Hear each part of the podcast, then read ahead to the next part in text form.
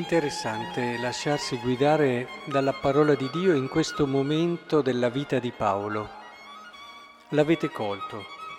Dema mi ha abbandonato, ha preferito le cose di questo mondo.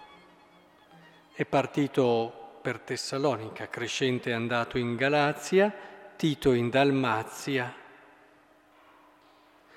E così, continuando, dice nella mia prima difesa in tribunale nessuno mi ha assistito, tutti mi hanno abbandonato. Nei loro confronti non se ne tenga conto.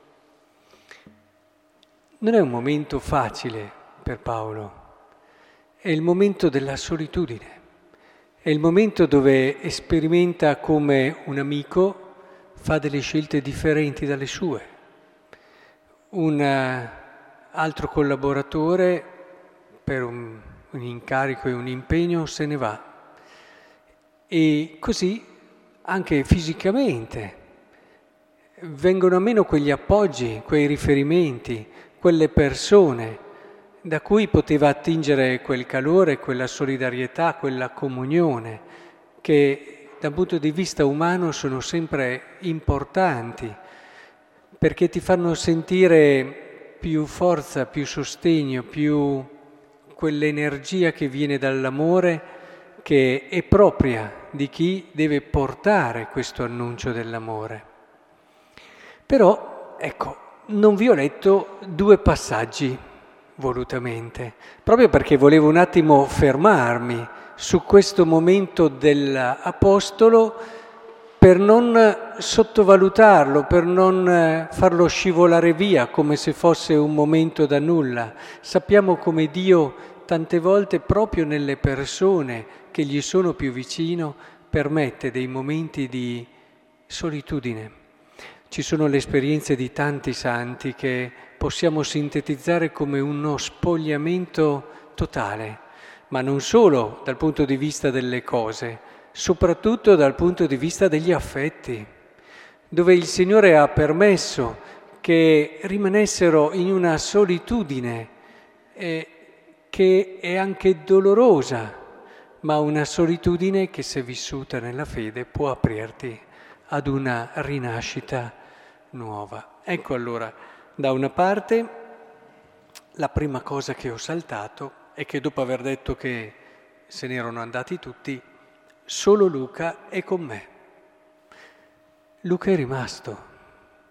Una vicinanza, una presenza c'è.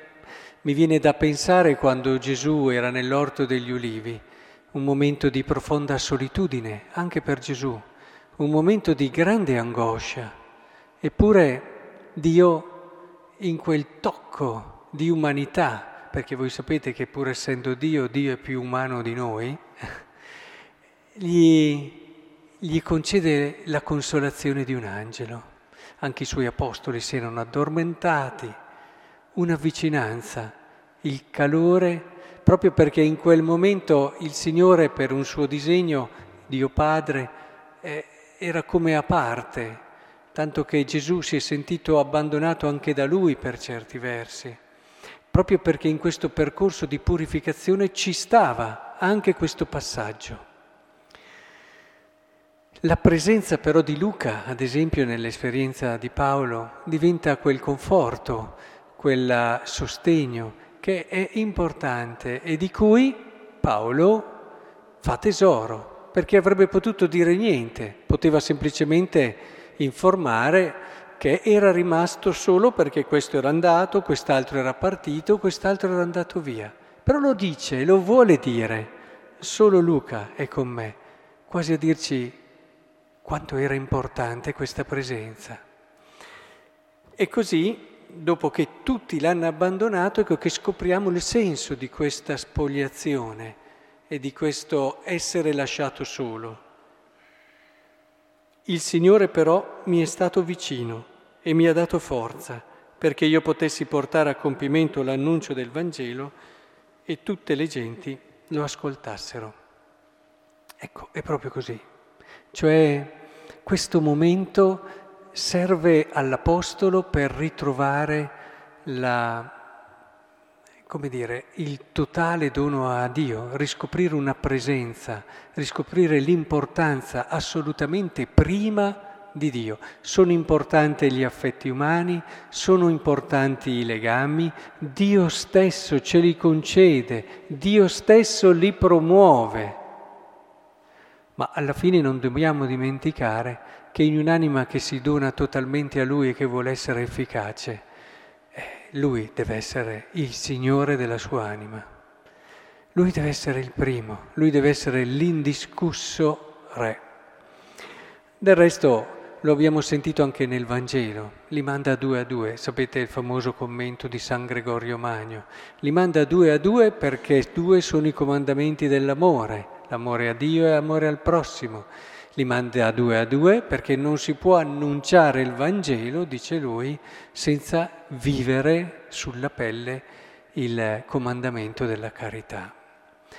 E e dico, possiamo aggiungere alla luce di questo che li manda due a due da una parte perché possano sperimentare sulla pelle cosa voglia dire comunione, amore, nella linea di quello che diceva Gregorio, ma anche quel conforto, quella presenza, quel qualcuno che ti sa raccogliere, perché nel momento dell'annuncio c'è il momento della gloria, ma c'è anche il momento del fallimento, tra virgolette. Lo abbiamo visto anche nell'esperienza di Paolo, provate a pensare nella predicazione ad Atene.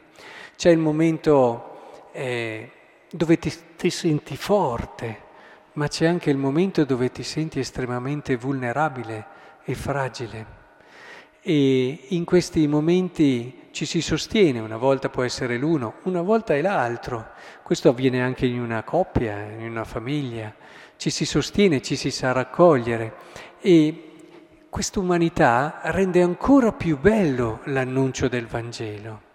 E se poi l'altro diventa un segno della vicinanza di Dio, perché questo è il bello dell'amicizia cristiana.